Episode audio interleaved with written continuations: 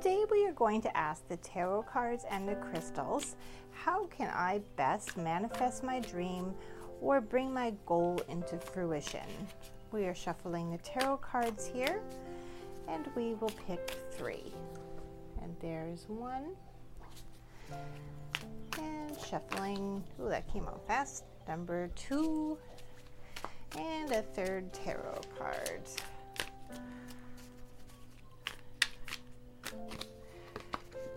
There it is.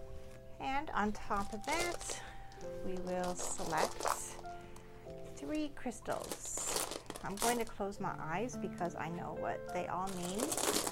So I get a fair selection. One, two, and three. Alrighty, let's lay them on top. My tarot card slipped away there. One, two, three. All right, let's interpret this. So the stones we have are selenite, dragonstone, and rondocite. And the tarot cards we have is three of swords, the strength, and the nine of cups. The three of swords is about moving on from heartbreak. This is about something that has really all your pains, all your hurts in life, all your self limiting beliefs that you have due to your past experiences that have taught you perhaps the world is unsafe or your dreams are lofty or selfish. Any ways you hold limiting beliefs towards your goals, letting go and just releasing with an utter cry of despair all of that pain that has gotten you stuck in your past. This moves along with the selenite stone, which is about d- aligning with your higher self, aligning with the divine will.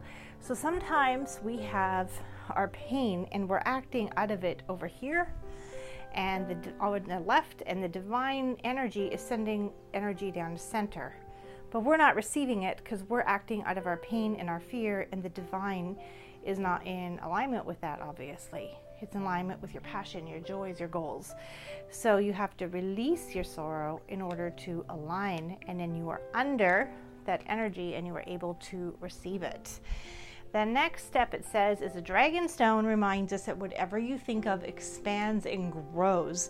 Your thoughts are your manifester. Your thoughts are where you experience different realities. So to watch your thoughts because that helps determine your reality. If you believe things are going to go badly, then very likely your expectations will be met. If you believe they're going to go well, then your chances increase that maybe they will because you're looking for that kind of outcome. And that comes into this strength card. And this tarot card is about the, it's eighth card, number eight, and it's about your strength and your power. But this is not power over others, it's the power within. It's the power of working towards your goals no matter what others think, while also allowing them room for their doubts. That's outside of you, uh, knowing in your own heart what is true for you. Then you have the Nine of Cups, which is about your wish fulfillment and your dreams coming true and the rondocite stone, which is about a boon, a gift. It's just blessings being stowed upon you and surprises in your future. And what this stone indicates also is that when we have our dream and our goal, sometimes we think we know what it's going to look like, but when we're in alignment with our higher self and we are moving in passion, with that which we want to expand, that joy and that passion feeling that we have, and we move into getting more of that instead of being attached to our results, then we can have the gifts from our higher self that may look different than we expected in the first place, but give us more of that joy, passion, feeling, and meaning. This is Tia from Practical Spirituality, and I hope that helps.